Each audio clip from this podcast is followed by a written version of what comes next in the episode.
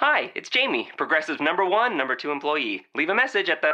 Hi, Jamie. It's you, Jamie. Don't be alarmed, but I think there's a guy following you. Maybe we should get that guard dog we talked about? Nothing too scary, maybe like a Bichon with an attitude? You know, Progressive's collision insurance covers injured dogs and cats at no extra cost, so. Wait, the guy stood up when I stood up.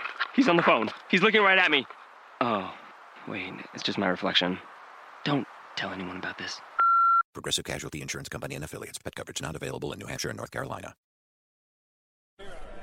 Welcome to Postcast on Locked On Jazz. David Locke along with Ron Boone. We join you after every Jazz game all year long here on Locked On Jazz. So make sure you subscribe on iTunes, your Android device, or wherever it is you catch this. It'll be here for you each and every day after every game. All right, Ron, the Jazz finished preseason with an 88 84 loss to the Portland Trailblazers. And a little bit eerily reminiscent of the first home game of the year last year here, where Damian Lillard and CJ McCollum proved to be unguardable for the Jazz. Damian Lillard, at least tonight, was completely unguardable. 16 for 24 between those two, and Damian Lillard's always going to be uh, one of those unguardable players. He's just that good. Yeah, nice three-point player.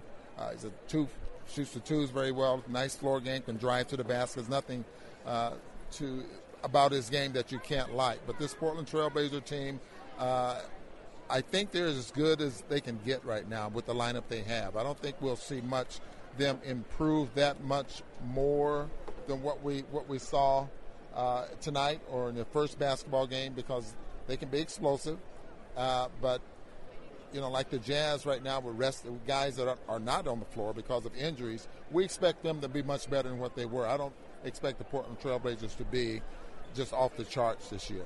So, one thing you kept saying throughout the broadcast, it was clear to you that they have 11 returning players and they've been together. What was it you were seeing them do that we were not doing? Well, they just play together. Uh, they they're um, they know their roles, and I think that's very very important. They have guys that that like Ed Davis coming off the bench, Vonleh coming off the bench, Crabbe coming off the bench. They know their roles. They know the amount of minutes that they're going to be getting out there. They know who the stars on this team are, are and that is definitely um, C.J. McCollum and, and, and Damian Lillard.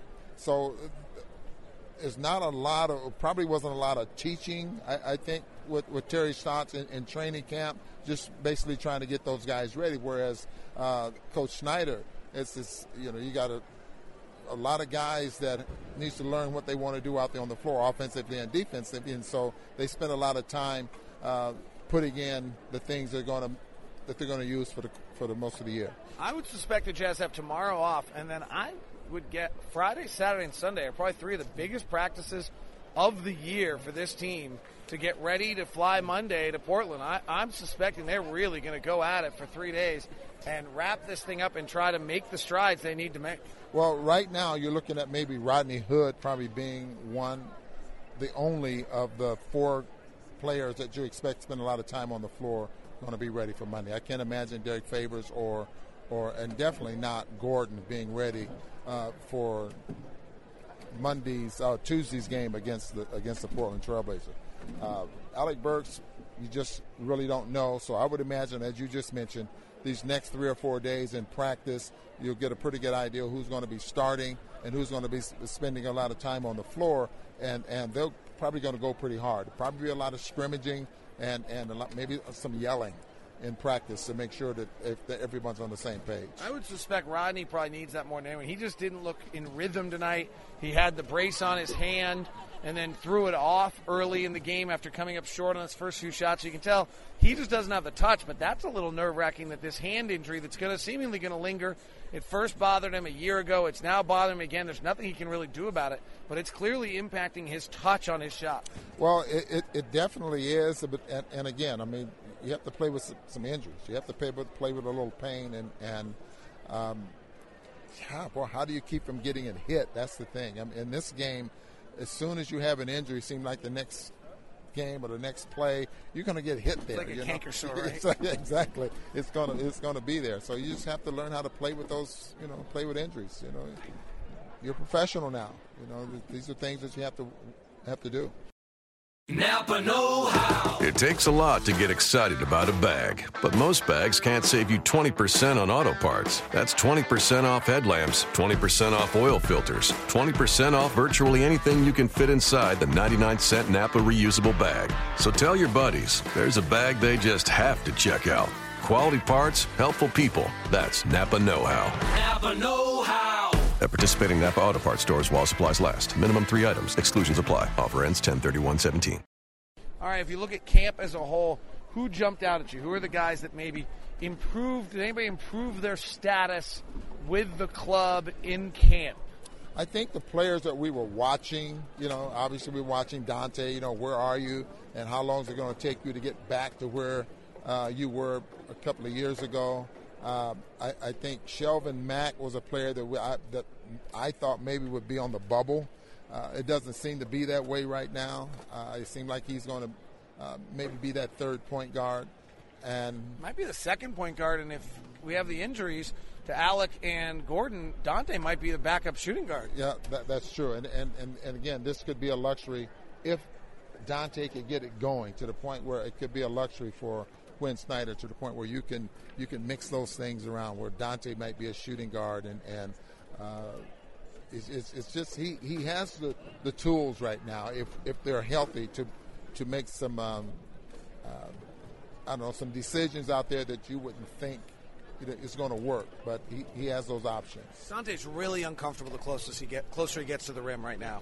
And, and the shots that he's throwing up closer to the basket aren't shots that, aren't high percentage shots. I mean, he's really going away from the basket on a lot of those little flip shots and little scoop shots that he's throwing up. Uh, and that's not a high percentage shot. You can't even get to the free throw line, you know, with, with, plays like that going to the hole. I don't remember the exact number. If you remember, since after Dante started, I think he took two free throws the entire second half of the season uh, or maybe from January on, two or three free throws the entire. He is not one who ever goes line. He, he is not one who has ever taken contact. That's going to be something new if he can figure out how to do that. Well, he definitely has to figure out how to do it. If not, you know, he's going to be one of those guys that's going to be easy to defend because they know that he's not going to go to the basket and he's going to pull up and, and, and shoot a, an off balance runner or something like that. Uh, and that will make him easier to defend. And and you know, if you're afraid to go to the free throw line, that's when you don't get hit. I mean, that's when you don't challenge guys at the rim. So uh, it, every shot that you take around the rim doesn't have to be an uncontested shot. Preseason basketball is never a good indicator. I've always said recency bias in the preseason is a great way to make a fool of yourself. How much of what we saw out of Rudy is real? How, or do you not take any of it as real until we get to regular season. Scouting reports are out on him, and we see if people react to it. I think about 80% of this is real because of, of, of uh, George Hill, uh, because of Boris Diaw. I, I, think those two players are going to make him um, uh, better, make him uh, effective out there on the floor to the point where he's going to have some some some pretty good numbers. I think he could average a double double with the kind of plays that he's getting. I mean, especially with Diaw. I mean, he's going to get three or four passes from Diaw around the basket. That's that he's going to have an opportunity to score with. The only other player I'd mention here is I just think the game, and I've always been such a big fan that maybe I'm, you know, look for it. But Trey Lyles to me, just I mean, he went on a little streak tonight where he hits three threes in a row. The game just he just does not look like he's going to have a hard time scoring in, in, any way, shape, or form in this league. Yeah, he, he really is not, and, and you can see he's really worked very, very hard at, at shooting the three point shot. Uh, he's going to be that ex- maybe that explosive player coming off the bench that, that can maybe put up some big numbers. Now, um, what Quin is going to have to be very careful with is that Trey it's probably going to be a guy coming off the bench that they're going to look for to do, um, to score. I mean, to do a lot of things. Um, you just hope that Trey doesn't don't get so. Um, I don't know, inundated with his with his game that he forgets to pass, pass his teammates, and, and all this kind of thing. You know, uh, we, we saw a little bit of that in summer league, and we know that he was on the fast track there of trying to to be um, an efficient player that the Jazz would want to, could use during the course of the year. But coming off the bench like this, you, you still have to be, you still have a five, four of the guys out there on the floor. This has been Postcast. David Locke along with Ron Boone after every single Jazz game. We try to post it as quickly as we can for you.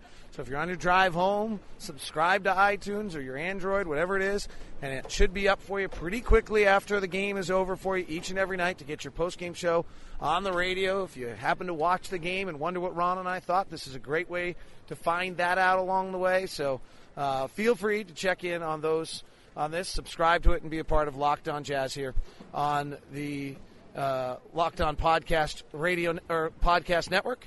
Ron and I will be back with you and talk with you Tuesday from Portland. Let's get this season going.